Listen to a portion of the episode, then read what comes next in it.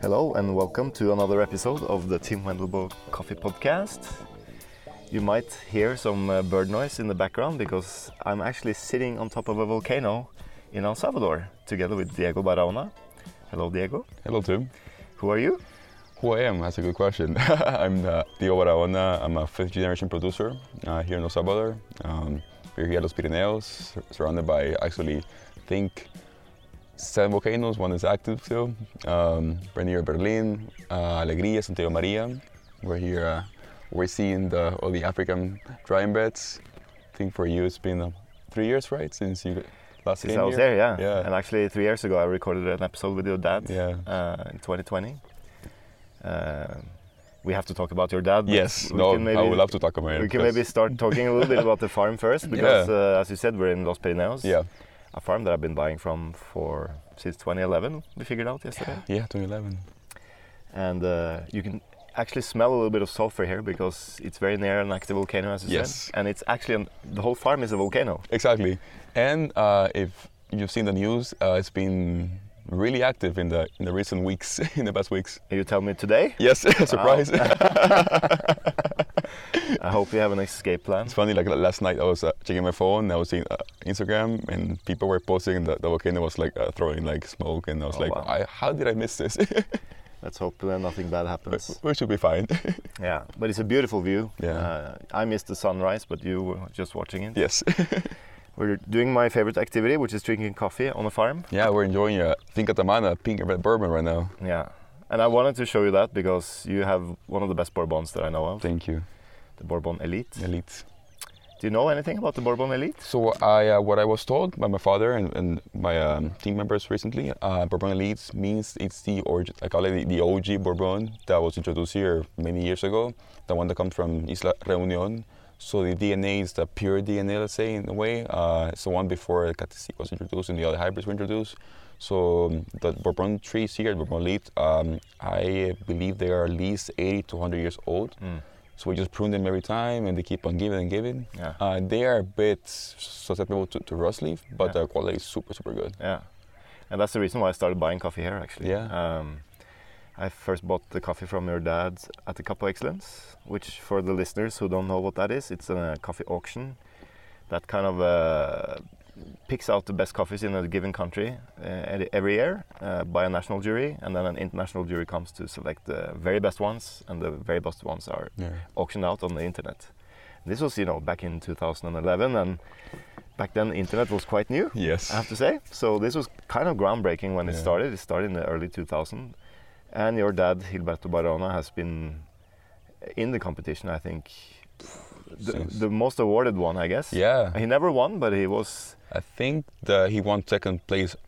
That was his, his, his best uh, placements Yeah. in 2019. Yeah. In honesty, Cup Excellence was, uh, I think, the reason why he became who, who he became was because Cup Excellence was a great, was a gateway for him to like this whole world and gave him like a huge name. Yeah. I remember when I bought his coffee it was probably the, like the 30th place or Yeah. something. It was not top 10, Yeah. but I just really enjoyed the sweet The flavor sweetness, of this coffee. yeah. And that's kind of why I wanted to come and visit to see, you know, what why is this coffee so different from the Yeah, others? From the others. And what I realized back then is what it was one of the few coffees from this region. Yeah. Most of the coffees back then in the competition were from um, what was it called, Santa Ana? Santa Ana and I think I believe uh, Charatenango. Yeah, Yeah. which are super nice Yeah, coffees. really good. But uh, was just maybe not what I was looking for here in El Salvador. It's funny like because um, we on this part of the, of the country, the Capuchino Mecca, we are known like Paulo was saying like, last night. Um, the profile here, like you say, it's sweetness. Like sweetness is, is really predominant uh, Mm. flavor in the in the in, in every cup. To be honest, Yeah, and also in the cherries. in the cherry, oh yes, the the geisha cherries. we went a little ballistic yesterday, eating uh, a lot of cherries. I think we, coffee cherries. I think we have a really high level of, of caffeine in the in the bodies. Yeah. All right, but uh, you're you said you're the fifth generation, Fifth generation, coffee yeah. farmer. Yeah. Can you explain a little bit to our listeners uh, the story behind that? Because uh, you're just 28 years old. I'm 28 years old, yeah. and very Um, young farmer. Is it very- weird to call yourself a farmer? It is really weird because one, I didn't see myself as a farmer at, at my age, so I became a, a farmer, coffee farmer, uh, when I was 25 years old, back in 2020, um, by by destiny. Yeah. Life, uh, my my life completely uh, turned around. My father passed away with COVID 2020, uh, so I was faced by like, a really hard decision. I was living in Barcelona at the time. I was working as a SAP consultant, doing a master's in SAP, like completely different with coffee.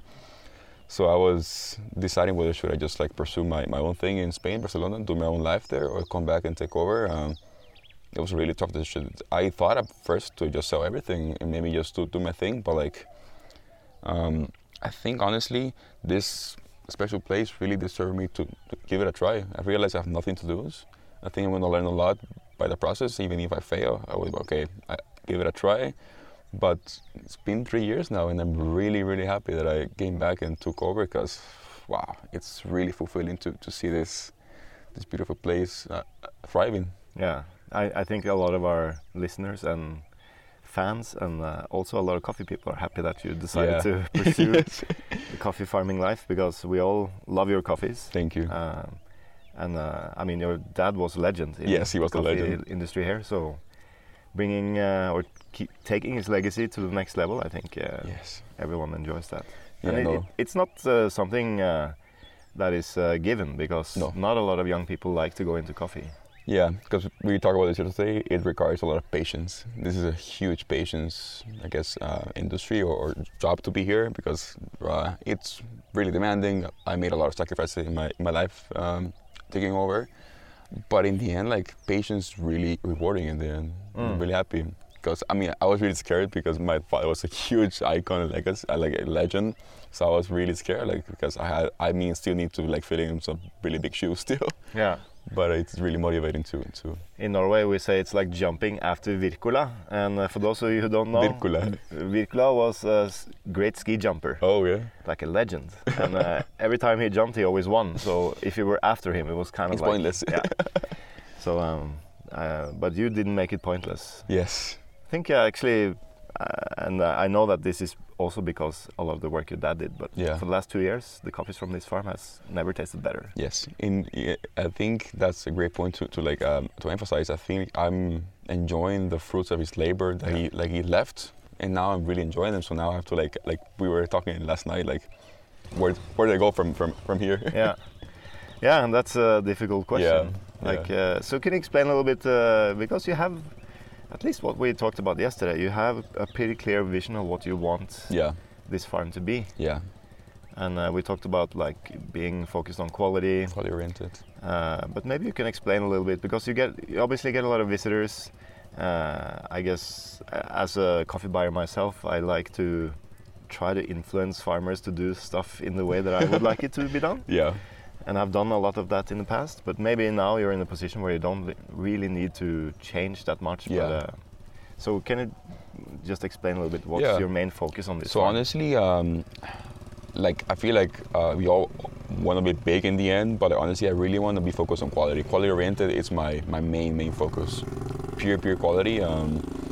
because I feel like when, once you start getting too big, quality starts- starts to dilute. So I want to be really careful how how I grow. yeah, So quality oriented is mm, goal number one, and then our talk was really good. Like I really want to start exploring with, with organic great. uh, matter. I know you're happy about it. No, like I told you, like uh, pr- production costs are triple for us. yeah. Be- and- And, why is that? Fertilizers, Fertilizers, yeah. chemical fertilizers, they have tripled. They're like it's insane. Um, so I mean, for now we can afford it, yes, but like it's not going to be a s- sustainable thing in the future. Yeah. So I'm trying to, I mean, thanks to you, I, I think I have a lot to explore right now and see how we can like bring our costs lower, but do not sacrifice quality in Yeah. production. That's always, uh, I think, the key. Yeah. Uh, I mean, w- this is not going to be an episode about organic farming, but uh, from what I l- learn about uh, proper organic practices, is that you actually get uh, high nutrient levels in uh, the food, Yeah. and also that will happen with the coffee. So you can only expect the quality to go up if you do it right. Yeah. If you do it wrong, you're going to Yeah, struggle. suffer a little bit. yeah. So that's. patience. Um, but I think you know that's. Looking at this farm, you have the potential. Yeah. Uh, Yeah. It's hard for the viewers to see when we're listening to our Great. podcast, but uh, Just post a picture after. yeah, I will for sure. I mean, Yeah. uh, the farm is full of shade trees. Uh, it's quite dry in this area, but Yeah. still, and you don't have water on the farm, but still, it's quite green and lush. And uh, just because you have a lot of shade, you know, I think you uh, will definitely be able to do organic practices Yeah. more easily. Yeah, because you said uh, to me like, yeah, the soil here is super uh, virtuous. It's it- it's amazing. Like it really gives back to you. So why not? It's one of the few places where you can actually say that you have proper org- uh, f- uh, volcanic Volcanic- soil. Yeah, exactly. It's actually volcanic soil, Yeah. pure. A lot of times people say, "Oh, this coffee grows on, on uh, mountain slopes with- in organic, Yeah. no uh, volcanic soil," and then there's no volcano in the nearby. I mean, Yeah. maybe there was old volcanic, you know, a thousand Really years old. ago, but uh, yeah, here it's uh, proper volcanic, and you had like a volcano uh, ash here once, I think. I th- it was 2015. Yeah. Actually, the same volcano, the, the San Miguel volcano, erupted and got some ashes here. Luckily, nothing bad happened. Yeah, It was actually good for the soil. yeah. It can also be bad. It can be if bad. it also. rains. If- oh it yeah, becomes like cement. cement. Yeah, and it destroys crops. Yeah, Yeah, it's not very good. not good for you. So uh, maybe uh, our s- subscribers, at least, they uh, have tasted a lot of different varieties from this Yeah. farm. Uh, you have Sudan Rume, you have SL28, you have Geisha, you have Pacamara, you have. Uh, uh, how many varieties do you have at the moment? I believe we have 80 in total, but in production, on on the field production, we have 25 of them already.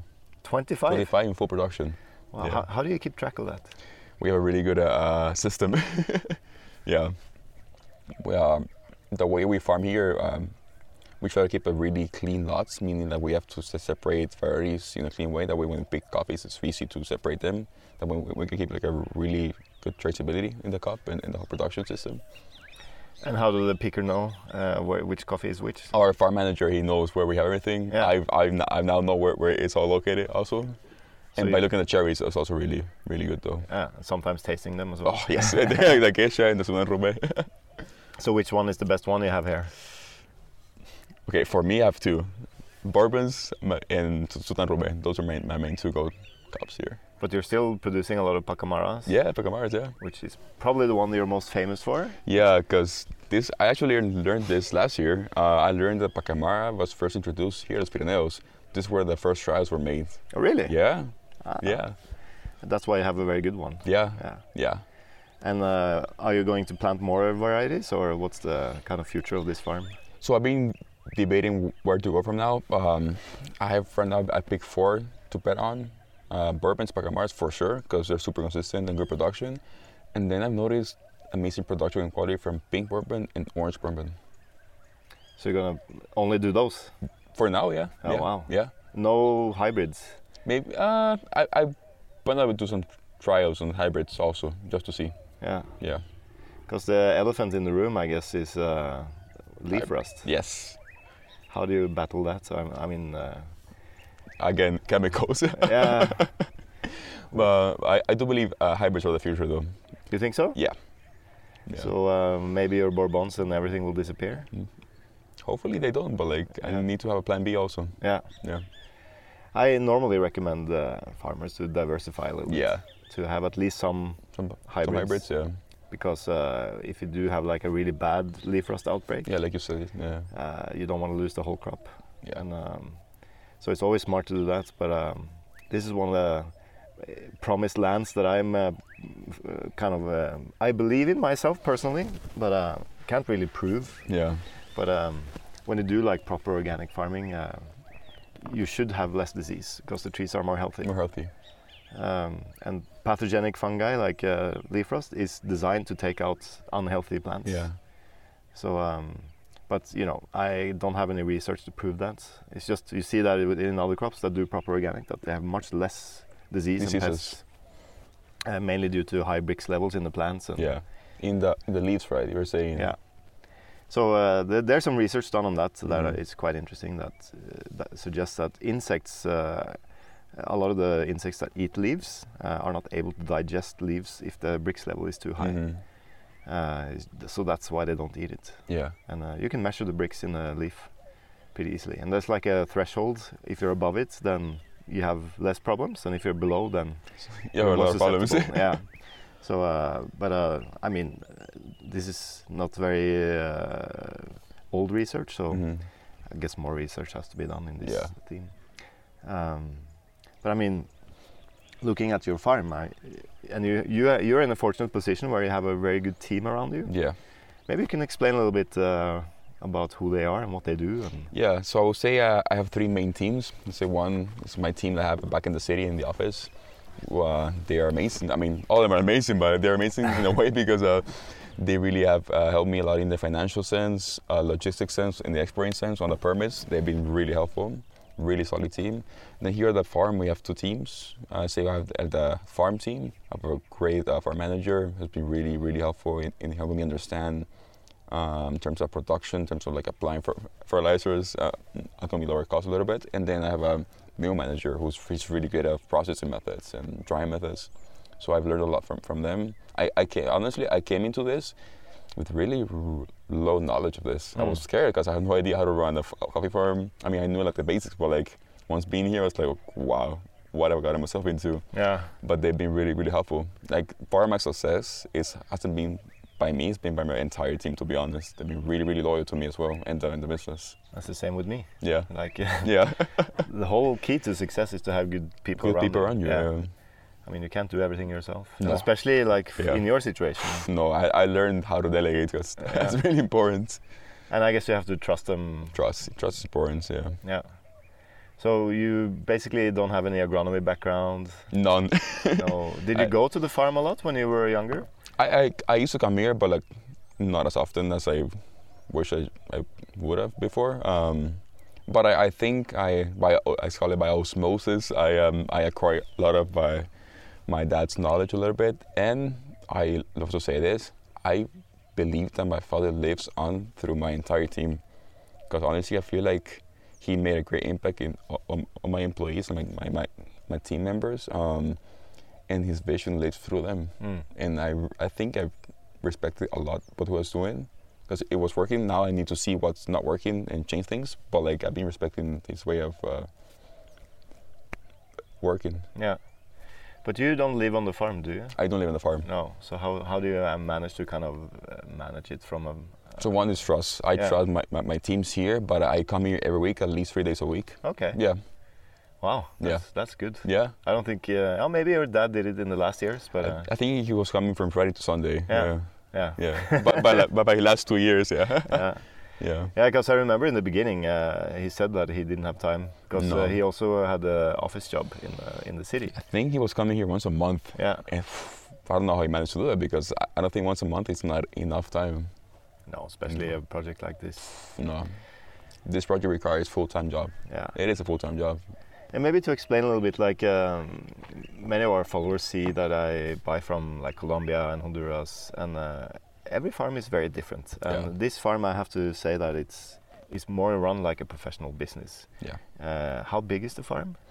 Um, I would say the entire area is 200 manzanas, but productive areas are 180 uh, manzanas because we, we have the mill and the house including. Um, there's a lot of land, like I told you, that's nearby that I, I could acquire in the future. Maybe I, I could invest that in the future. Um, but it's 200 manzanas in total area. Do you know how many hectares that is? I was told, I think it's 130 hectares. Yeah. I think that's the conversion. So just to give a perspective, the average size of a farm in Colombia is two hectares. Wow. So uh, they have maybe 10,000 coffee trees maximum, That's and probably, yeah. you probably have 100,000 maybe more. 100,000 more, yeah. yeah.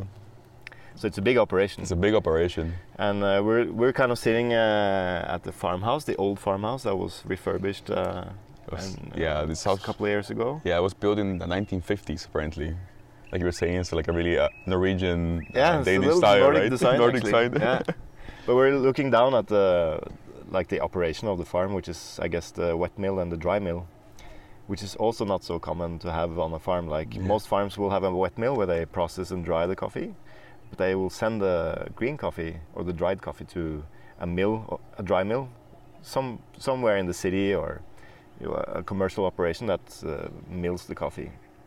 But you do everything here on the farm, yeah? we do everything here at the farm. Uh, my dad was a visionary because this farm, uh, before he really took over, before 2000, and, I would say 2009 when he shifted, um, it was only a farm that just produced cherries, whatever it came, and just uh, took it to a big uh, exporter or big uh, uh, uh, producer, uh, processor plants. And um, but then he started investing more in machinery, so he built the wet mill and the dry mill, and he took control of the entire production chain Hmm. That's one of the keys, I think, for the for high. quality. Yeah. control everything. And uh, maybe you can also talk a little bit about the processes. I we know we touched on this in uh, episode five, which is very uh, it's three years ago now. Wow. Actually, almost on the date. Uh, Actually, and yeah, I it's asked your March, dad to yeah. explain all the processes and everything, but uh, you know things change. You're Things a new change. farmer. I mean, farmer, yeah. maybe you can uh, elaborate a little bit on the different processes you do and what's the difference between them. Yeah. So maybe you start with the natural, which is uh, the We're doing okay. So I would say 60% of what we being exporting is uh, natural coffees. Just pick the cherry and straight to the drying bed or patio sometimes. Uh, and then we do the honeys, where we pulp the cherries and we be um, doing the black honeys, the yellow honeys, the red honeys. That um, we play around with the amount of mucilage that they bring and the shade also.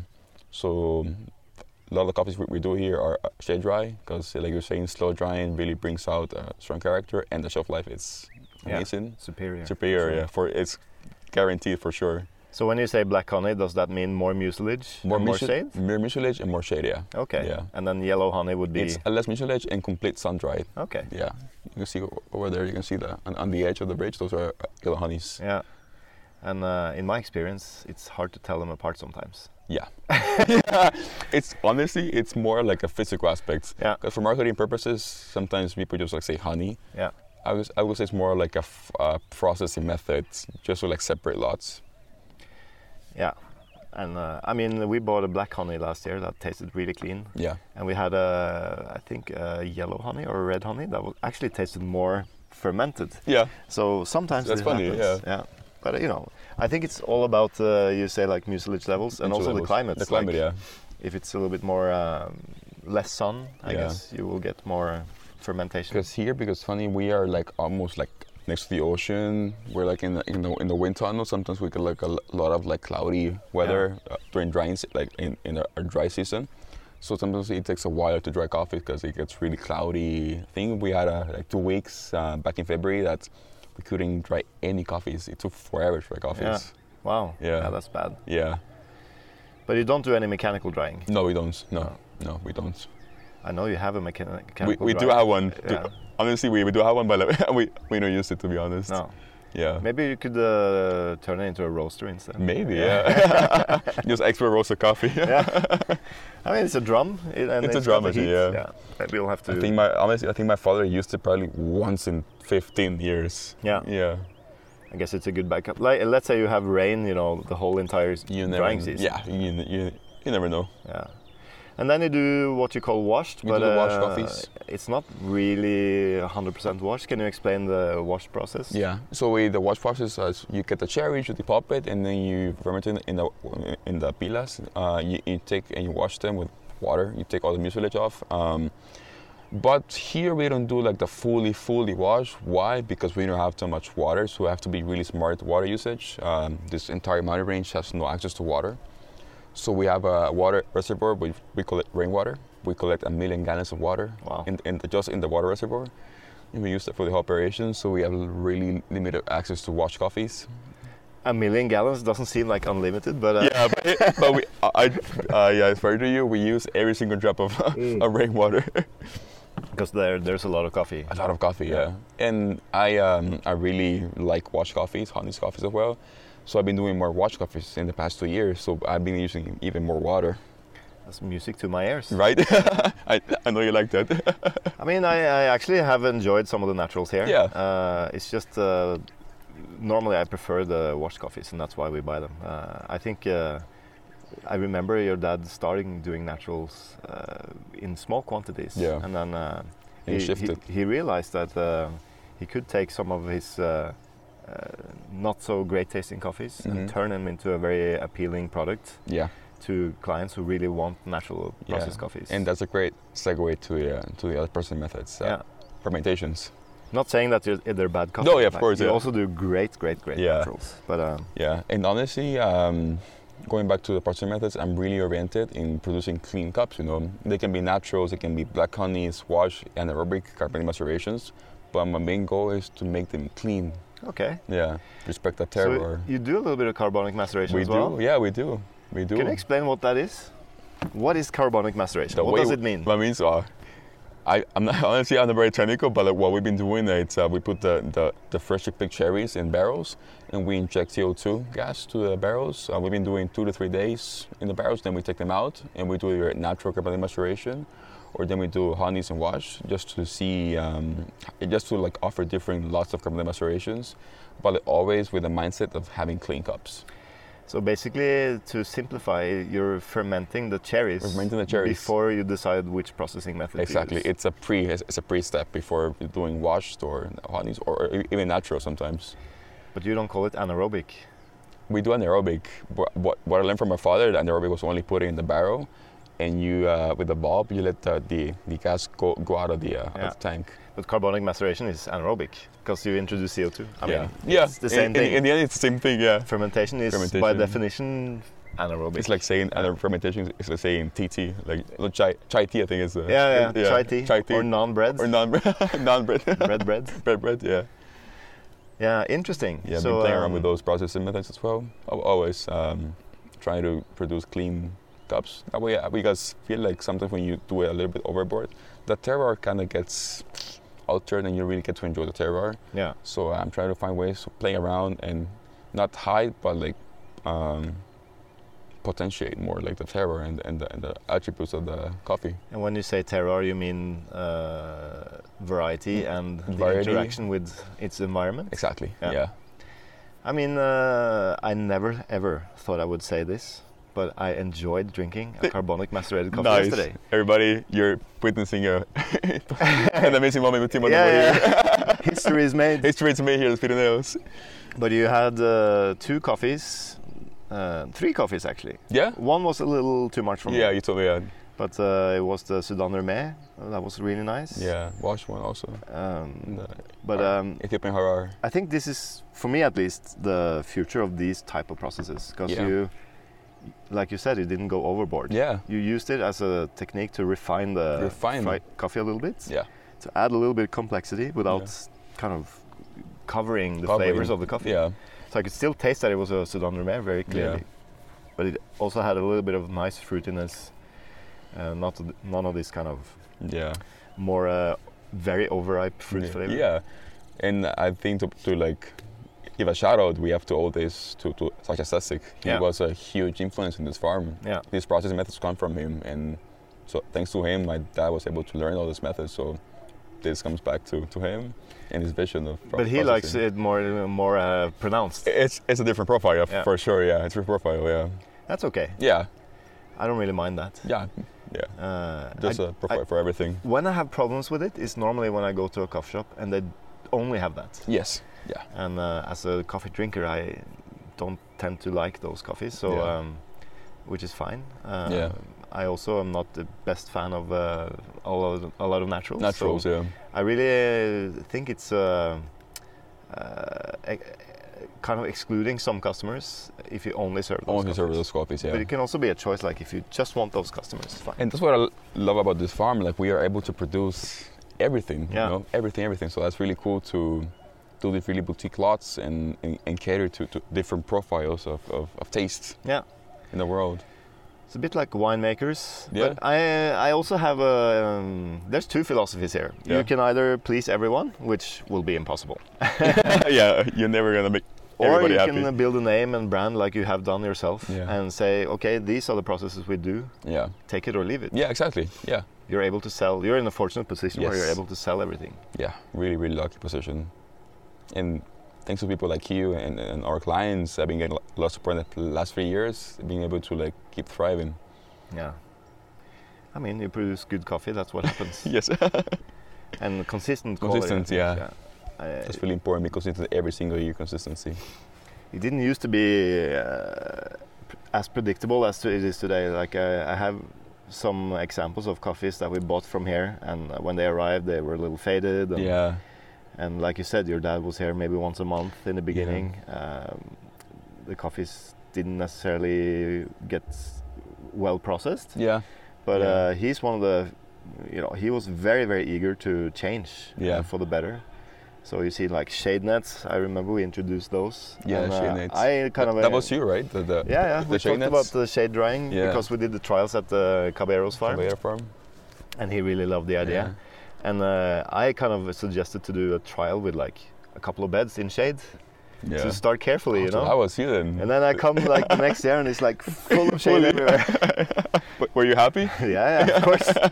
I mean, your dad never did anything uh, like halfway. He like went all in all the time. I told you, like, I have a vivid memory of, of being with you in a car back in 2013 or 14. I, th- I think you got a car for a while, and we were talking, and you were like really happy and saying that he was uh, probably one of the few that actually listened to you and like was willing to, to try things. yeah, Yeah, and, and that's really good.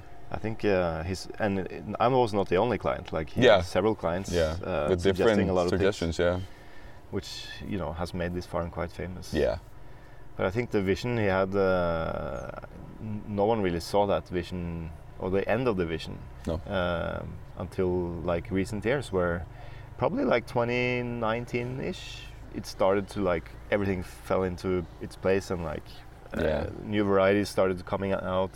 yeah, Uh, it takes time to kind of develop a production of new varieties. yeah. Because you gotta see how they're gonna behave because these varieties are not na- native to El Salvador, so you have to like actually see if they, uh, they're gonna be uh, like properly uh, giving good production. How's the c- crop gonna be? How's the shade gonna treat them? How's the sun? Because here is like you say it's, it's kind of harsh weather because it's sometimes pretty hot. Yeah, So like the gesture, for example, we didn't, we didn't know how it's gonna behave, but luckily it's behaving really well. yeah. And so then Romeo also is really thriving. So it took a while to like see like the Frankenstein experiments of, of, of the of this new copy. Yeah, varieties. I, re- I have been waiting for so many years to taste. You know, Yeah. I remember we did uh, the first cuppings uh, of uh, different varieties Yeah. on this farm. We had like uh, two full days uh, of cupping in 2015 and 2016. Yeah. We also did some in 2014, but small samples of uh, varieties from his from your variety garden Yeah. and trying to kind of find which are the best ones. Yeah. And Hilberto would just cup once, go through the table and like this is the best This is the best one. no analyzing or anything. He just wanted something that was like loud and yeah. clear. Yeah. Um, But you took your time, right? I always took my time Yeah. because I, I thought, you know, maybe there is some uh, potential that we're not seeing uh, because it's it wasn't necessarily the best process. It was Mhm. very very small lots, like a couple of hundred grams of each. Yeah. So we repeated that. But uh, I remember like all the geisha and the maracaturas and everything. And I've been waiting ever since, you know. And you But never again- see the coffees, Okay, yeah. so it takes time to develop. takes takes a lot Sure. of time. Yeah. Yeah. I know, like in Colombia, we use maybe five, six years from when we plant until we have a small production. Yeah. And uh, Moises in the Caballero farms, uh, he says, you know, normally it takes 10 years to develop a new good production of a. Ten years. Yeah. I, I think it's yeah it's, it's true. Because you start with small quantities to see how it goes. Yeah. And then if it goes well, you plant a little bit more and then you Yeah. have to wait another couple of then years. you wait for the actual the variety to actually like like adapt to the, to the climate and the Yeah. terroir and everything. Super interesting. Yeah. But not many people have the patience, as you say. This is a Uh, patience game, and I think pe- people my, my, my age, and my generation, uh, patience is not a common thing.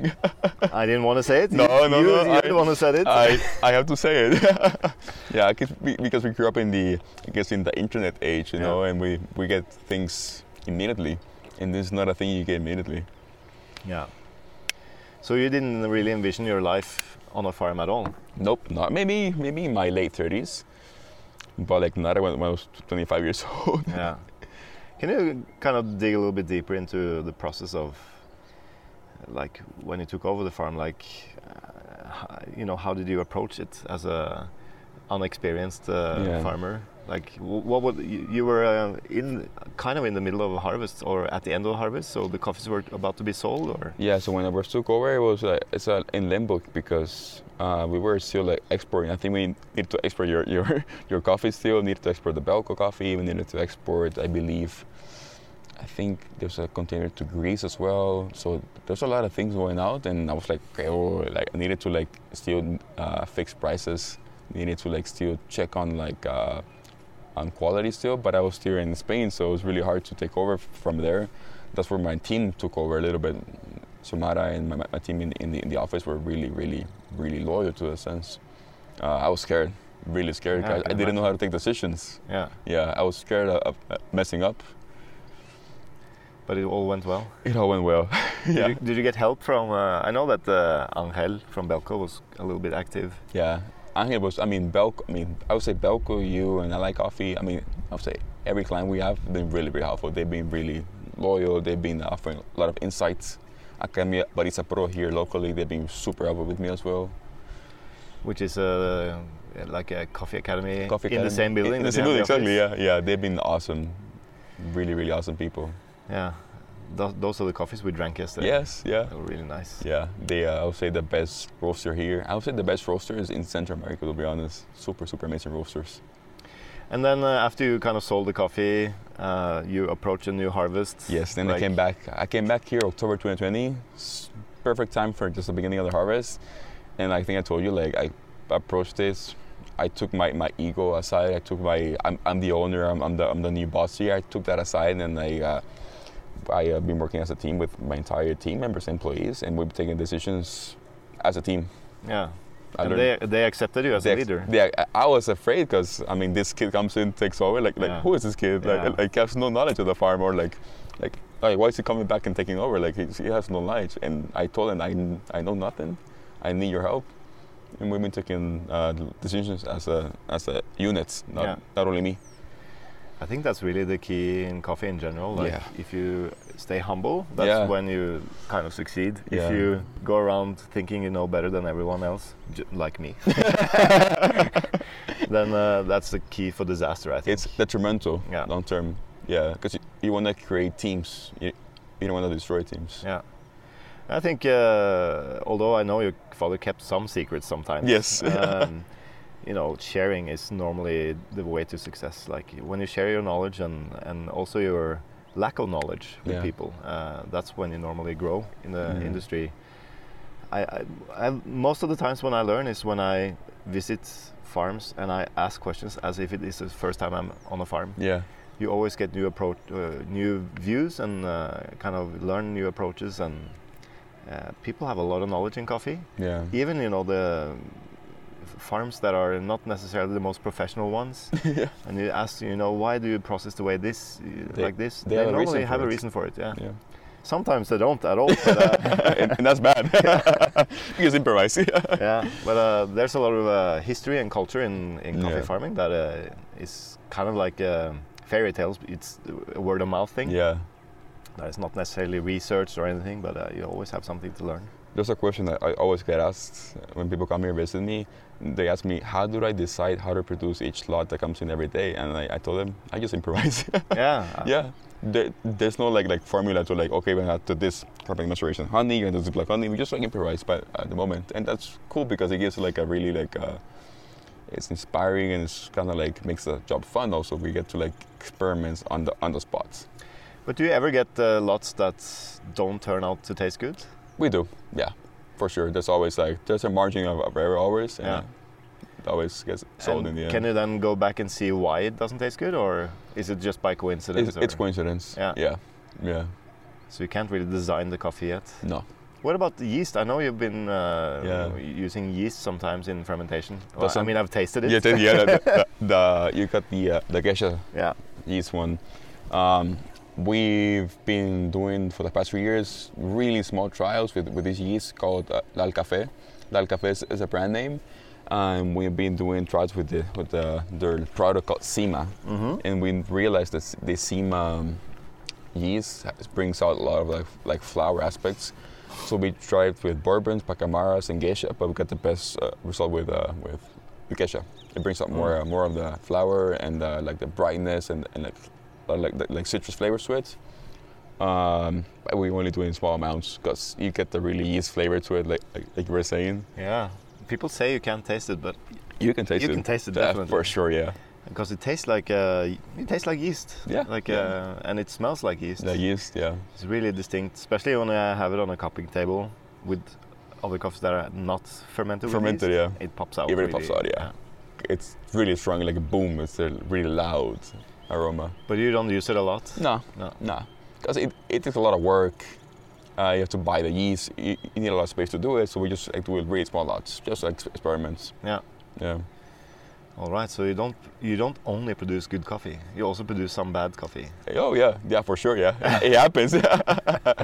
I think uh, what people um don't realize is that even if you want to only produce the highest quality, There's you, always- you're always left with a lot of kind of not waste, but uh, lots that are not so good. yeah. Uh, and can you explain why? You know, why is this happening? You you are a professional farmer. You have all the resources in the Yeah. world to produce the best coffees. Yeah. Why why are you still producing bad coffees? people think that we export 100% of of the harvest, but there's always like uh, cherries that didn't mature properly. There's cherries that got better because. So this year we got a rain in December and January. That's not really good.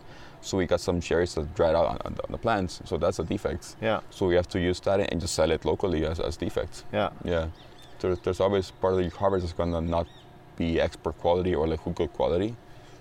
Yeah, for instance, when you when you see uh, coffee picking here on this farm, uh, you know everyone likes to take the photo when of the cherry sorting Yeah. when the pickers are sorting the cherries before it's delivered, because you have the volcanoes in the It's background. beautiful. Yeah, It's, a, really fantastic photogenic photo. farm.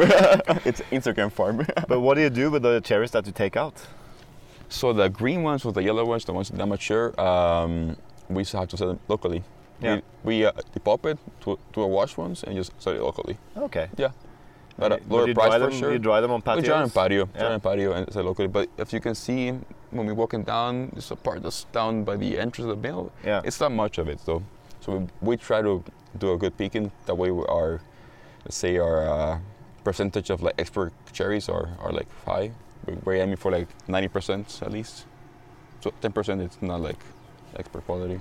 And is it difficult to get pickers? It's getting harder each year. Yeah. Uh, this year we we struggled, so we've been getting like say 60 people or more. In the previous year, we got 35 to 40 this year. Oh wow. It's getting harder. Uh, migration is a huge issue. People are leaving the, the towns, they're going to to the states. Um, there's this thing going on. Uh, this I'll say that the government's being bad in crime, so they've been really really strict with uh, with a I say like security, so people are still afraid that they might get in trouble. So um, people get spooked a little bit. Yeah. Yeah, but you're still managing to produce with less people. Yeah, Yeah. yeah, And I noticed that like uh, a lot of times when I'm here, I see the same faces. yeah. Uh, it's people who live around the volcano, they come and work. Yeah, so like I told you, uh, part of the success also is because we've been getting the same people in the last five, six years. Yeah. So it's cool because we created this community here at the farm, and they know how we work, what we expect, so we don't have to like, like for you, I guess it's also good. Like training new people is time consuming, Yeah. so we have the same people. So that's really, really uh, uh, efficient way of working. Yeah. And you're able to pay them a good salary. Good and- salary, yeah, yeah, yeah, That's nice. I noticed like uh, it was very kind of uh, at uh, four o'clock. It was quiet on the farm, yeah, again, right, yeah, which is rare. Like uh, in Colombia as well, like they stop working at four, but uh, there's still a lot of people around. You Around, know, they're still yeah. eating and then they help out a little Yeah. bit. So activity doesn't really stop until sundown. yeah. Um, but here it's kind of like uh, more like uh, office hours. Yeah, we do 7 a.m. to 4 p.m. Yeah, With an hour lunch. our lunch. Yeah, yeah. And do they bring their own food or? Yeah, they bring their own food. Yeah, yeah. So you don't cook for them? No, Th- there's no housing here and no and no, no cooking food here. No. Yeah, I feel like that's how it's been since the beginning of the farm. I don't think there were never rooms here or, or food options here. Yeah. Yeah, It's a bit different from country to country. Also It's in Honduras, it's so not diff- common to do that. it's very different. Yeah, I think Colombia is the opposite, right? They do a- offering housing and Yeah, a lot of times uh, pickers will or workers will travel around because in Colombia there's always like a picking season yeah. somewhere. Yeah, somewhere. So people travel from region to region Yeah. to to kind of go where the, there is the most coffee because that's why they they can pick attracts. a lot of coffee in a short time and Yeah. a- earn a lot of money Yeah. in a short time. Uh, I'm not saying they earn a lot of money, but in like compared to the, the minimum wage, you can make uh, a lot of money in a short time Mhm. picking coffee. But it's really hard work, so people normally do it for like three, four weeks, and then they And then they you know, go. go Yeah. and do something else. But that's why they have to have like good dormitories and, and cook Yeah. food because people travel around like nomads almost. Is does that a question? Does that add like a cost to the production? yeah, it does. It does. Yeah, and um, Elias that I, we buy from in uh, in Colombia, they Yeah. provide free food and free free housing, Yeah, and it's good food. It- like it's nice. Three That's- meals a day, very Wow, good food. That's good. Uh, but a lot of farms they deducted from the salary, also the housing, Um, so it's kind of uh, a way for Elias to attract workers Mm-hmm. uh, without like it's hard for him to pay like double the price. Yeah, because you're gonna affect the entire. You, you affect the neighbors and they get yeah. pissed off. Yeah. So uh, yeah, it's a way for him to attract more workers. Yeah. Uh, and still, you know, there's people who don't want to go there to work because uh, we require them to sort cherries. Mhm. Most farmers there don't do that. Yeah. So some pickers just don't want to do it, which Mhm. is fair. you know. Yeah. It's fair. But we also see a lot of the same faces there. Yeah, that's uh, it's good when you see the same people for long for long years. That says a lot about your uh, your your farming and your your business. Yeah, Yeah. it's always a good sign. Yeah. So who's your clients? Where do you sell your coffee Hmm. these days? One of our, I mean, you for sure, Team Wonderbowl, directly to you. Uh, and then we work with Belco, with, with Ally Coffee. We're working with uh, Project Origin on the coffee in Australia, and they've been sourcing some coffees to Kuwait and then to, uh, to Saudi Arabia as well. Working with uh, La Torre and Dutch. So it's mainly you're selling mainly to importers who resell. I the would say coffee. main of our, of our business is with uh, importers. Yeah. Yeah. Yeah. and uh, it's, I guess it's easier than working with 20 different roasters. Or It makes my life easier. yeah, I remember discussing this with your dad because he's he uh, almost had like an existential situation where do I go with selling directly to roasters because Mhm. a lot of roasters were asking for it, Yeah. but they m- weren't necessarily big enough to do Yeah. full containers, just like me. Yeah. And uh, or do I, you know, let the people who sell the coffee take care of that, and then I'll take care of the kind of farming, I'm farming, yeah. side of it. I think it makes my life easier. And what I've been doing because social media is a, is a wonderful thing. I've been getting a lot of people writing to me on, on, on Instagram. Hey, I, I want to share a coffee. I'm like, okay, talk to Belco. Okay, talk to LA Coffee. Yeah, Talk to Project Origin. So it's cool like to create this like healthy circle of business. I get clients. I I, I connect them with the importers. So that way we I win and and, and they win. It makes my life easier as well. yeah. So uh, you know, some listeners might uh, think like, why don't everyone just buy direct? Well, the, the Logistics. honest truth is logistics. Logistics. Yeah, Yeah. it's difficult to if you're just gonna buy 20 bags of coffee. Yeah. It's going to be difficult, expensive, and a lot of work to ex- import and export it. That's why when you see direct trade, like we're saying, uh, direct trade doesn't really. I mean, th- it could exist, but like it's not really a common thing, direct trade, because not everybody has the capacity to buy a whole container of, of, of the same farm. Yeah. Yeah, I mean, we actually don't buy full containers. Exactly. Still. Yeah. Uh, but we're trying to get to that level. exactly. But it's still direct. It's still like a yeah, Actually, this year is the first year I'm doing a full container from one origin, and it's from Kenya. from Kenya. So um, a full container in vacuum packs is 250 bags, and Yeah. this, this is the first time we were able to fill the whole container. That's awesome. So what we normally do is, uh, like in Colombia, uh, I buy 140 bags, and then uh, we have good colleagues in like Solberg and Hansen. Sober, yeah. or Kaffebrenneriet or Fuglen, maybe they have like 20, 30 bags that they want to get shipped. So Yeah. we just consolidate the container. Yeah. Uh, and it's not too much work, but it, it's a little bit of work and a little bit of risk. Yeah. So, um, and that's why importers exist. you know. Yeah. People say, you know, you have to cut the middleman and they're, the middlemen are bad, but sometimes they're also the facilitator for trade to happen, actually. they're, I mean, to be honest, I don't think they're bad. I think they're helpful, and they, I feel like they have a really important position in the chain because they have the duty to create direct relationships. You Yeah. know? that's really important on on their behalf. Because it's difficult for you to do that It's difficult. when you Yeah, live here. I, don't- I don't have to. I mean, I don't get to travel like all the time, and but they have the duty to, to bring them to me. Yeah. yeah, in, in a way. I guess in a way it's more sustainable. Like if you were to fly, uh, you know, every month to different countries to sell I'll be your broke coffee, already. yeah, you will be broke. I'll be and broke already. You will emit a lot of CO2. exactly. Not, not very sustainable. But you you have gone to some trade shows already. Yeah, um, I went to last year. I went to two. I went to the Boston trade show, and then I went to Milan. So far, I love Milan. I did a really. I think I went for like three weeks to Europe. I went to Barcelona. I went to Milan. I went to Gothenburg in Sweden. I went to Malmo. Went to Copenhagen. I went to um, Hamburg. And how has the entrance to the coffee community been? Has it been okay or? It was been really friendly. Yeah? really friendly. Yeah. That's good to hear. Yeah, I think uh, for me, I I had this like epiphany, like a uh, like a catharsis moment in Milan. I was like, s- because I went there after being working these two years and uh, seeing like my I don't know, like my name in, in the bags and, and meeting people who are buying my coffee in, uh, in Europe, I was like mind blowing. It was really, really nice and really uh, rewarding and, and fulfilling, to be honest. Yeah, that's nice. A lot of friendly faces. Could be intimidating, you know. Really Like, uh, intimidating, yeah, yeah, Especially when you have uh, big shoes to fill and uh, yeah. n- not everyone knows you. I, I know that um, uh, my old boss was actually really cool. He said he, he would always bring a f- full delegation Yeah. from his company to the SEA or whatever. And he had one rule, and that was in the social context. Like if we had dinners or something, you were not allowed to talk to another Norwegian person. Because he really wanted us to, to talk to other coffee people. to integrate. Yeah, from Yeah. other countries. Yeah. And you see a lot of times, especially uh, coffee farmers are very shy. Um, s- sometimes they come from small towns, they don't speak English very well, yeah. and it's sometimes hard for them to uh, get into the To conversation. engage in conversation. Yeah. So he was a very uh, strict on that rule, and I, I mean, I use that kind of mindset when I go Yeah. to to coffee fairs. I try to engage with people who seem to be a little bit outside uh, of their comfort Other zone. comfort zone, yeah.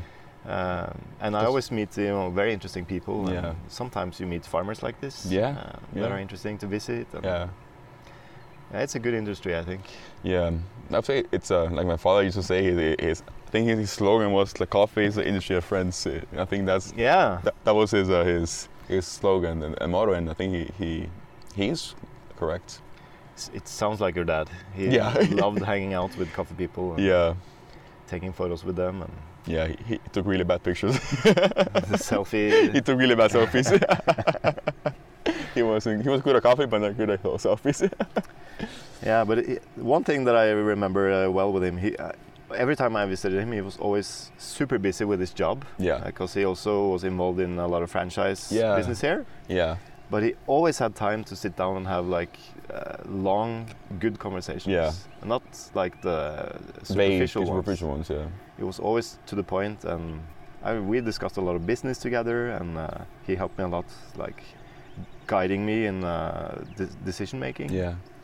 And also, uh, obviously, we discussed coffee, farming. for sure, coffee farm. Yeah, uh, and uh, because we were old men, both of us, in the end, we were always complaining about what's wrong and what's right. But, yeah, But, uh, with these young people. Yeah, I think um, he was uh, opinionated uh, in Yeah. a good way. Yeah, yeah, it was really good. In, in, yeah, in, in, he was always giving good advice. To be honest, Yeah. he gave me good advice always. So where do you see yourself uh, in the future now? Like this project, what's the future for uh, both you and uh, the farm? And Good question. Like we talked before, uh, organic farming. That's an interesting topic I really want to explore. Keep being consistent each year, high quality coffees. But then I'm excited from from a project I told you. I want to maybe engage more in like a like a boutique uh, tourism experience here at the farm. I'm really really interested in potentiating the farm and the local area to bring more and more, more tourism to, to the area. nice. I mean, if you if you like hiking, I guess this Yeah. could be a nice area. Yeah, You're into sports yourself, I'm a, a triathlon yeah? fan. I love triathlon. I mean, I've been running for 15 years in my life, but then two years ago I got, I got into triathlon, biking and swimming, and wow, it completely changed my, my life. And you take a lot of runs around the farm. I do a lot of hikes and, and I would say trail runs. It's, it's hard to run here because it's all uh, hills and, and Yeah. rock. but for me, it's a great workout. When I go back into the city, I, I'm flying on the on the on the on the streets. yeah, of course. yeah. So you're thinking of having like a little uh, boutique hotel, Yeah. so that normal people can come and enjoy the farm. Yeah, maybe um, I was thinking of doing like a link to the harvest from, from November to like May. That people get to see the entire picking season. They get they get to try the cherries. Uh, they get to see the drying or the wet mill, the dry milling, and I get to do like a really nice coffee experience tour here at the, at the, the farm. So you're gonna be here every day then. That's when my mom needs to step in and help me. so far, it's only me doing everything. I I, I, I gonna need some help for that. Yeah, talk a little bit about that because you have a sister, I have a sister. Yeah. and your mom obviously is also Yeah. working in a different job. yeah. Uh, what was their kind of uh, take when? Uh, were they considering also being involved in the coffee, or No, okay, so it's it's a funny story. when my father passed away, I was like still set on I was gonna stay in Spain.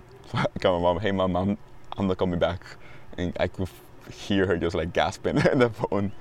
Uh, so for the first month after my dad passed away, I was like focused. I was going to do my thing in Spain. Um, so we were there were two options: either we sell everything, or we get a, another person to, um, I guess, run everything. But then I was like, I took some deep time to think about about like what I was going to do in my life, and I was like, nah, that's not the.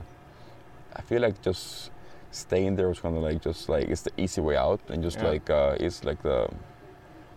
I don't know, like it's not brave to just like, run away from, from problems and things. I need to go back and face things and, and, and run run it. If I want to challenge, this is a challenge that destiny Yeah, for gave sure. me. And So I also a came family legacy to take Ex- care it's of. family legacy, exactly. So if it's going to be somebody, it needs to be me, like a, a Barahona, not not anybody else. Mm. Because part of our like image is it's a family owned, it's, it's family run, and that's part of, of our value, of our coffee value. Mm. Wow. And it's, a, I mean, fifth generation. Fifth generation, yeah, 140 years of, of coffee history here. Yeah. And I know there was some uh, struggles to actually keep the farm. Uh, obviously, there was a war in El Salvador. There was a war in the 70s and 80s, Yeah. uh, until the 90s, to be honest. Really, really bloody, really bad. Like this area was really affected by the by the war. I mean, you, you saw the house before, right? The house Yeah. was full with bullet holes. It was Yeah. completely destroyed and bombed. And uh, you almost lost the farm, I guess. Yeah. the family. Yeah, my family used to have another farm. Uh, I think it's in, in this area still, but but they lost it to the, to the to the war. Yeah. But then you managed to kind of take care of it Yeah. in the end. What you see now, it's it's been my my my dad's uh, legacy. To be honest, like he took it this farm to another level. Yeah, that's for sure. I yeah, mean, for sure, he took it to another level. Even though it doesn't seem like it, because there's some old houses still here Yeah. uh, that has always been here. But Yeah. um, uh, you know, I remember it was just the patio and the wet mill, and that Also, was it. yeah. And a few dr- drying beds. He was making natural coffees for Taro Suzuki in Tarasuzuki, yeah. Japan, and uh, he was really, really. Uh, fell in love with that and Yeah. i remember like in the first years he said oh tim but if i mix some of the naturals with the washed you get really really delicious coffees and I You're was like, "No, "Uh, no, do not do that. and then we were cupping it, and we always Yeah. cup blind. And Yeah. then I realized, well, he was right. You know, he was Yeah. able to really design tasty Yeah, coffees tasty only with coffees. bourbons, yes, um, and uh, because all the Pacamara went to the Couple Excellence. yeah. And I don't think blending pacamara, like washed pacamaras and naturals, works. Maybe they have too high acidity, maybe. And maybe Yeah. oh, there's a market for everything. That is true. That's true. Yeah, yeah. Some people will probably like. it. Yeah. Wow, great. Anything else you want to talk about See. that we haven't mentioned? Oof. I guess. I guess we got a lot of topics. I guess uh, as a life lesson, uh, I encourage people to step out of your comfort zone, take risks, because life is short and you get really good things out of taking risks. Yeah, yeah. You talked about that Yeah. uh, yesterday. But this is, I guess, one of the big risks you took. I told you in the morning, like probably it's been the most stressful, hardest years of my life, Yeah. but it's when I've been the happiest, and it's funny. I mean, I can't imagine how you can be stressed in a right? It's environment very like nice. yeah. you wake up with the sun, you have coffee, Yeah. on top of a volcano. uh, there's nothing stressful about Yeah. it. But I guess there's a lot of economic stress. economic stress it's a huge financial re- responsibility Yeah, but like i've been really happy it's like i just enjoy it and i realize i'm really passionate at this so it's it, it makes my, my job easier and how many full-time employees do you actually have here? so full-time at the f- the mill of Willie, i think it's around like 10 full-time and then the other ones are like part-time like uh, coffee dryers and beds people working at, at the wet mill dry mill and, and the pickers Mm. and at the office at the moment i believe we are eight So it's a livelihood of a lot of people yes that depend on it's you. not only 70 people it's 70 families if you look at it so when i got back i realized okay it's not only me and my family it's 70 families yeah, that depend on this wow. economic place And uh, we t- touched a little bit on the like the costs of uh, production and everything. I guess you actually have a good overview. of Yeah. How, how much it costs to produce coffee? yeah And you mentioned yesterday it was around two dollars. two dollars ish pound? almost yeah per pound yeah But that's for like the That's for- basic for, coffee. basic and then you have to add all the uh, like the dry mill Yeah. and then the export costs so it costs up to like you know almost almost three dollars ish and, and a half around so And how can you survive with that when you know the market price for coffee? And I'm talking about the commodity price, yeah yeah uh, which is not really the market price for quality coffee, but Yeah. uh, you know the market price for commodity coffee is yeah normally between one and two dollars. Yeah, that's what I told you. Maybe because I wha- I w- don't come from a really strong coffee background all my life yet. I just it makes no sense to me. It makes no actual sense. Like it's just like so ridiculous to impose a fixed price on something that takes a lot of labor and, and effort. And nowadays, like I talked before, costs are lo- off the roof. So it makes no absolute sense to like fix coffee on, on that price. No, I makes mean no sense. it's the it's exploitation. That's what it is. Complete exploitation. Yeah, Yeah. and uh, it's an old system that needs to go away. Yeah. A lot of things that's in, in the industry needs to, to go away because they're too old and they don't really work for what we're experiencing right now at this moment. Yeah. And you mentioned fertilizer costs have tripled. They tripled. So uh, I know the number, but maybe you can tell Yeah. the number. How much you spend on fertilizer per year on a farm like this? So let's do numbers. Let's say um, I think my father was spend purchasing uh, abono uh, fertilizer for like twenty seven dollars uh, the quintal. Uh, Now we're paying almost seventy to, to eighty dollars per, per quintal. And in total per year, probably you're like, spending probably like sixty to seventy k so seventy thousand dollars. in fertilizers. Yeah. Yeah. And people still don't understand why I am fixed on organic. Right. my That's- my um, compost is literally the only cost that I have is my labor, Yeah. and I do buy a little bit of wood chips, but they're like it, that's a waste product for a Yeah. carpenter, so it's easy to get. and that means 70k only on the on the on the pro- actual product. I have to co- put in the the labor cost of it. Yeah. That's extra labor. So I don't even want to talk about numbers right now. Well, it, just like uh, I read in a Norwegian newspaper uh, the last summer, and I actually used this in a lecture that I had for um organic movement in Norway. Yeah. And I just showed the headline. It was like a farmer is uh, almost to give up because his fertilizer costs have you know tripled, and Mhm. now he's paying like uh, fifty thousand dollars uh, a year more More. in fertilizer cost. And I'm like, maybe you should start thinking about doing something different then, because if you're not able to produce uh, coffee or produce or whether it's carrots or potatoes Yeah. uh, profitably uh, with that cost, maybe you have to find another way, because there are other people doing it in a different way Yeah. that don't have this cost. No. Uh, and I'm not kind of uh, saying that organic is the, uh, well, I believe it's the only way in the future but yeah. uh, y- it has to be done properly. So you need to have proper knowledge to do it. You can do it in a way where it doesn't benefit your production or the quality of the soil or anything. Yeah. So you really have to have good education, just like with the fertilizer. exactly. You still have to have good ed- education about it. But it's it's funny because we, we have to. This is my, my, my metaphor of the, of the day. We have to be like uh, like salmons. We have to go against the currents. yeah, We're so used to going with the current, like fertilizers. Why don't we go against the currents? Th- think outside of the box. yeah, Organic. take risk. Take risks. yeah. Yeah. It's and cool. uh, you're fortunate that you don't have to do it for the whole farm. i- Yes, At once. I, I get to try in small lots and then scale year by year. yeah.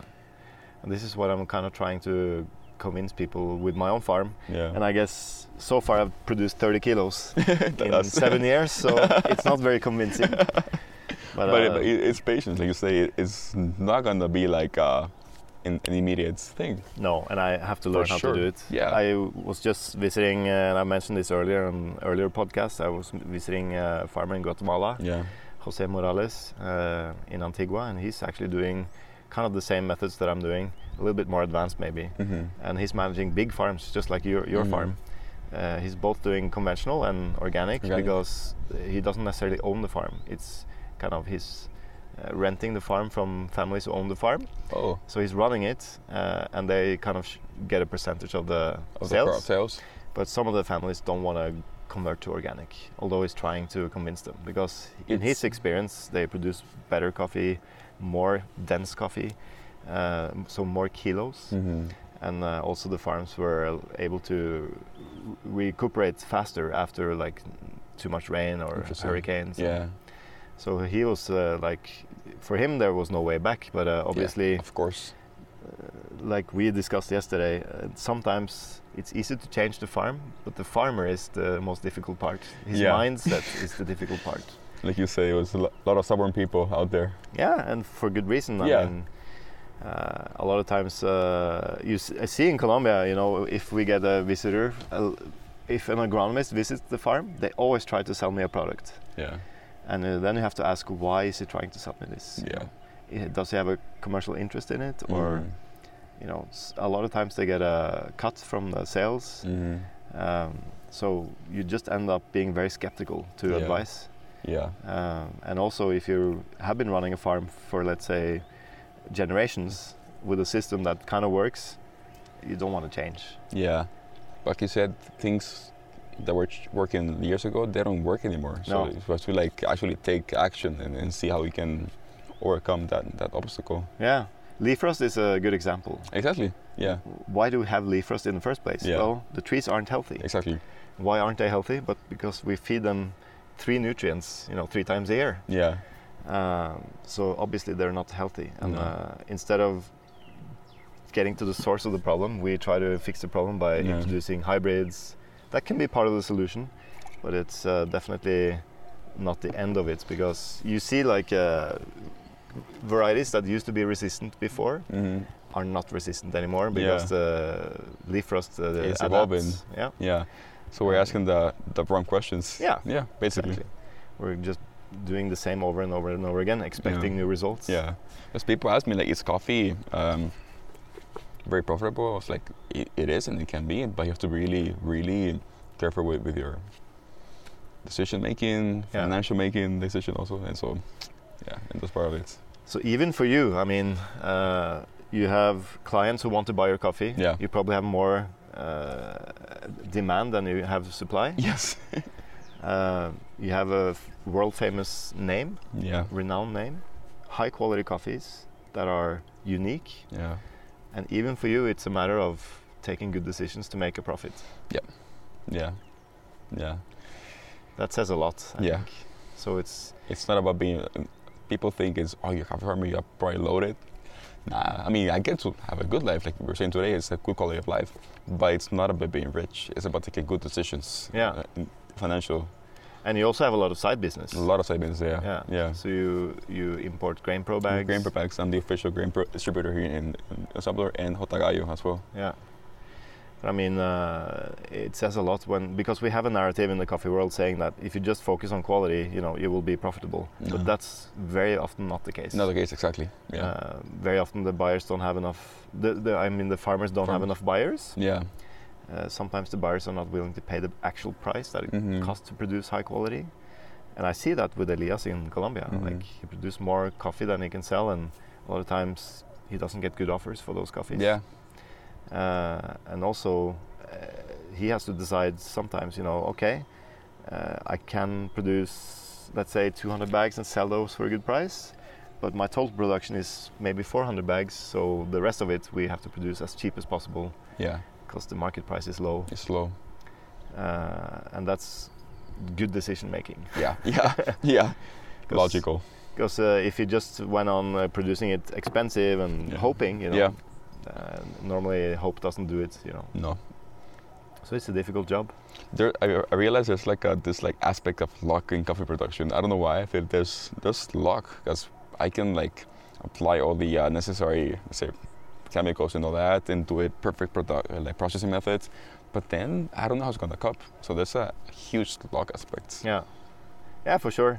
I mean, th- I always have this narrative, Yeah. and that is, if you're a good producer, even in bad years, you produce good coffee. Yeah. the coffees are going to be clean and sweet. Yeah.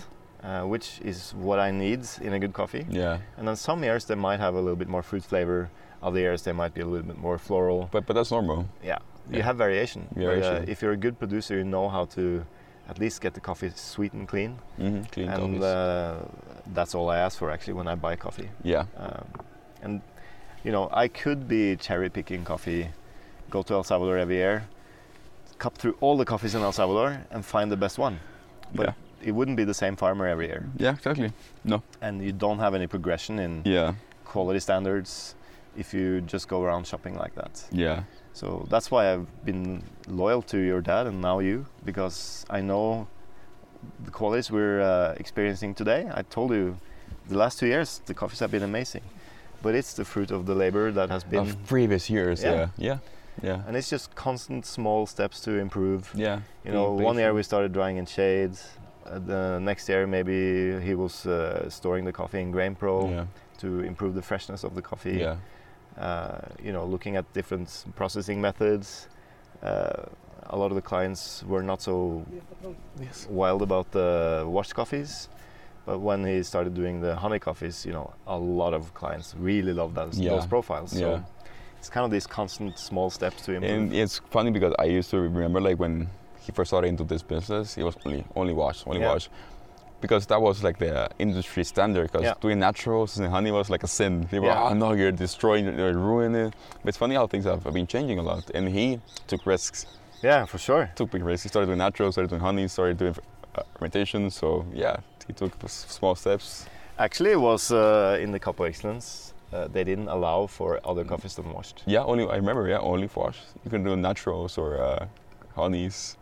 which was the golden days. You're a wash purist.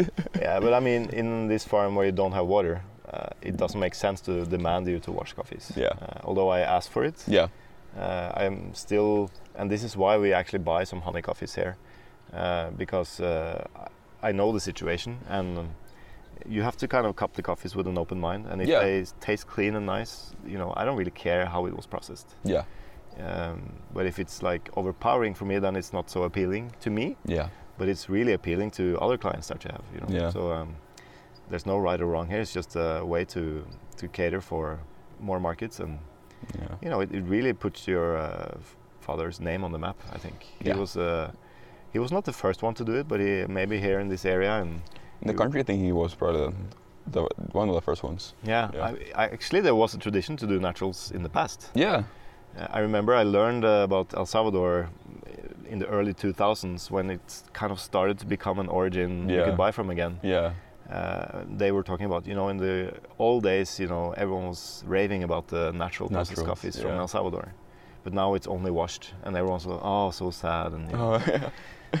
um, but um, I guess now it's back. yeah. And I told you on the car driver, um, I feel like the industry is is going back towards the classic, the classic, sorry, in, in quotations, classic pro- profile. Yeah. Wash coffees, clean, clean cups. I hope so. Yeah. I mean, I, Yeah. I don't really m- care as long as there, as long as, I you can access, it. Yeah. That's what I care Yeah. about. Uh, I think diversity is fun. It is. Um, we, it makes this job interesting. Yeah, and um I, you know, one of the first coffees that really blew my mind was Monsoon Malabar, which today is not a product that I like. It's very musty and very often moldy coffee. Uh, it's a coffee they produce in India where they uh, kind of store it in in the climate during Yeah. the monsoon period, so the coffee kind of get aged. So Yeah. it tastes pretty woody and So Malamar is the uh, variety, no, Malabar is the the process. process. Yeah. So it's a way to kind of age the coffee. Uh-huh. And if it's done well, it can taste, you Interesting. know, interesting. It's, And it's low washed also? acidity. I think it's washed. Yeah, I think it's always washed. Yeah. Um, but uh, you know, I used to love that, and it used to be the thing in Norway. And Yeah. today, most people don't enjoy that coffee. Uh, they prefer more acidity and fruity flavors. There's no right or wrong. Yeah. It's just my tastes have evolved. Yeah. Uh, but that's you know a coffee that I today would never consider buying. hmm But it was the coffee that got me in, interested in coffee. Yeah, I uh, never asked you before, but what coffee do you use to compete wh- when you won the, the championship? Well, I actually before I won the championship, Yeah. I competed two times in the worlds Yeah. and, uh, with a blend that had Monsoon Malabar in it. Really? Yeah. Wow. Uh, so I I enjoyed that coffee. Um, but when I competed and won, uh, I one of the feedback that I got from the judges when I didn't win was that my coffee wasn't good enough. Uh, so it was not really a taste that was uh, accepted outside of Norway Yeah. uh, as much. So uh, I actually went to Italy to see what, uh, because then we thought Italy was the cradle of espresso, which it kind of is, but uh, not maybe modern espresso. yeah. Uh, so I went to visit Ely and uh, the- different roasteries, some importers, and uh, looking at what they were kind of buying in terms of coffee and how they roasted it. I started experimenting with roasting myself, um, and kind of created a blend because back then we believed that espresso had to be a blend, um, and it had to be like seven components. Yeah. that was the Italian recipe, Seven and I went crazy and I only had like four components. that was crazy, you know. Seven components. So I based it on uh, uh, natural Mhm. processed coffee from Brazil. Mm-hmm. Um, I was accessing the coffee that Solberg had because I was working for a company that they owned. So they used to buy like aged Brazil. Uh, Aged Brazil. Yeah. So golden Santos they call it. Yeah. Santos is a harbor, so they Yeah. don't produce coffee. But Yeah. it was aged, so it was low acidity, no fruitiness. You know, Just woody. yeah, woody. Yeah. That was the taste in Norway back then. Flat And, coffee. um, yeah, and the copper at Solberg, that he loved those coffees. um, but I uh, managed to persuade them to buy uh, natural Brazil that was fresh Yeah. because I had been to Brazil on a trip and tasted that, and I really loved that flavor profile. So it was fruity, but also still kind of chocolatey. Mm. And then I had Colombian coffee, but with no address. It was like Colombian Excelso, which means you know export quality, Export quality. Um, which was very fruity. Yeah. And then I had El Salvadoran coffee uh, from a farm that they called Bourbon Jungle, Bourbon jungle. but the the real name of the farm is El Condor, El- okay. and it's Bourbon, yeah. and it was really good. Uh, and then I had some Kenyan coffee Yeah. for more fruit and acidity. And this That's a- was crazy. That's And a big salad. I remember I was people said I was roasting too light, but the roast profiles were like 19 minutes, and it was roasted just to when second crack started. 19 minutes. Yeah. That sounds oily. Yeah. and uh, I took it out just when I heard the second crack, and that was considered light. You know, What? this was 2004. So, uh, So the it- coffee right now must be like like just like pure vegetable, just like yeah, yeah, yeah. and people said like the coffee was sour and everything, but uh, when I brewed it well, it was really fruity and Yeah. different. And um, I think that's really what made me uh, be able to win because it it really stood out, yeah. uh, although it was a blend. And uh, we had an issue with the crema, believe it or not. so D- uh, During the uh, uh, competition, Yeah, or so uh, really? I, I actually mixed in a little bit of Robusta just to stabilize it. Stabilize. you couldn't taste it, so I didn't mention it, but uh, it's a secret that It's I've a kept. now it's all exposed. No, it's out there. um, but then for the signature drink, I actually uh, used a single origin espresso from. I'm gonna let you guess the origin. You will have uh, three trials. The the what the the, the coffee Yeah, espresso. you will never, you will never ever guess where it was from. It was a single origin coffee. It was very sweet. Mm-hmm. very chocolatey, but also have this kind of deep, ripe, kind of purple fruit flavor. Wow. So a little bit winey, chocolatey. Can you guess? G- give me a hint. It was washed. Washed. Altitude was 300 meters. Was it Indonesia or You're getting close. Sumatra? Not close enough. No, You have to go further south. further south. Has to be like in the in the Asia, isn't it Asian Mm, coffee? Maybe. Yeah. Close to Asia. Goes to Asia. Yeah. It's a big island. One of the biggest islands in the world. It's a continent, maybe. Australia. Oh, Australia. no way. From Australia. a farm called Mountain Top. It was not really a mountain top. I know somebody competed with Australian coffee this year in in, in Australia. I think There you so. go. Yeah.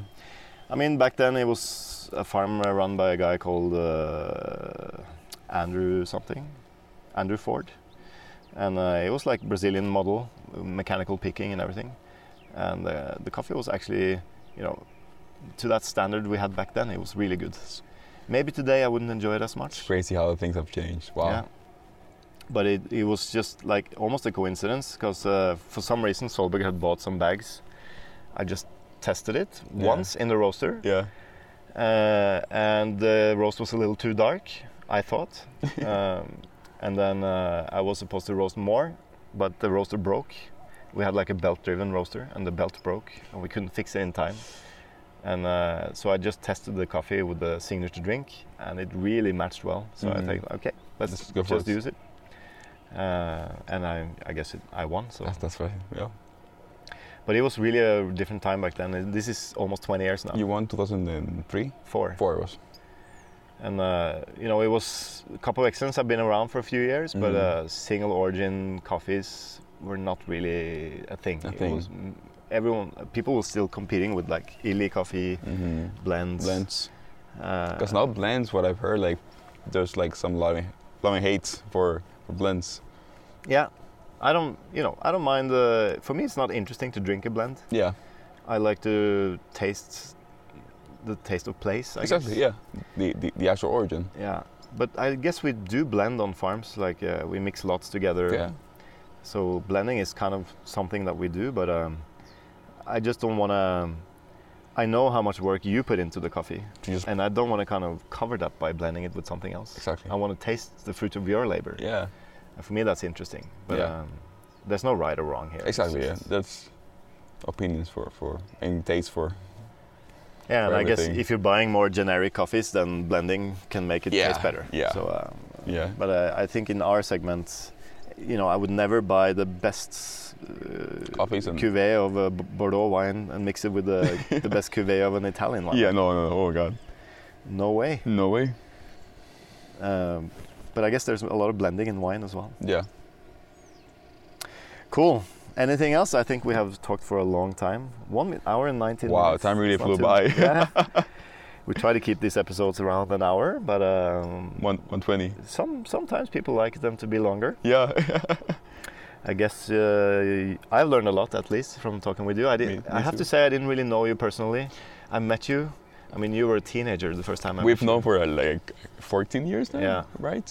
But I feel like more the old man who just came and to visit. and, I mean, I, I met you when I was probably in still high school in, in, in school. yeah, and then he Yeah. went to college. I went in to the US. college. We briefly met each other when you co- came to visit, but like only for like two days. We Yeah. didn't really get to talk Yeah, about coffee and business. But things have changed now. and uh, sorry to say, but you were a teenager, Oh yes, well I was a teenager. Yes. so not so interested in dad's friends. nope. nah. Hello, this old guy is here again.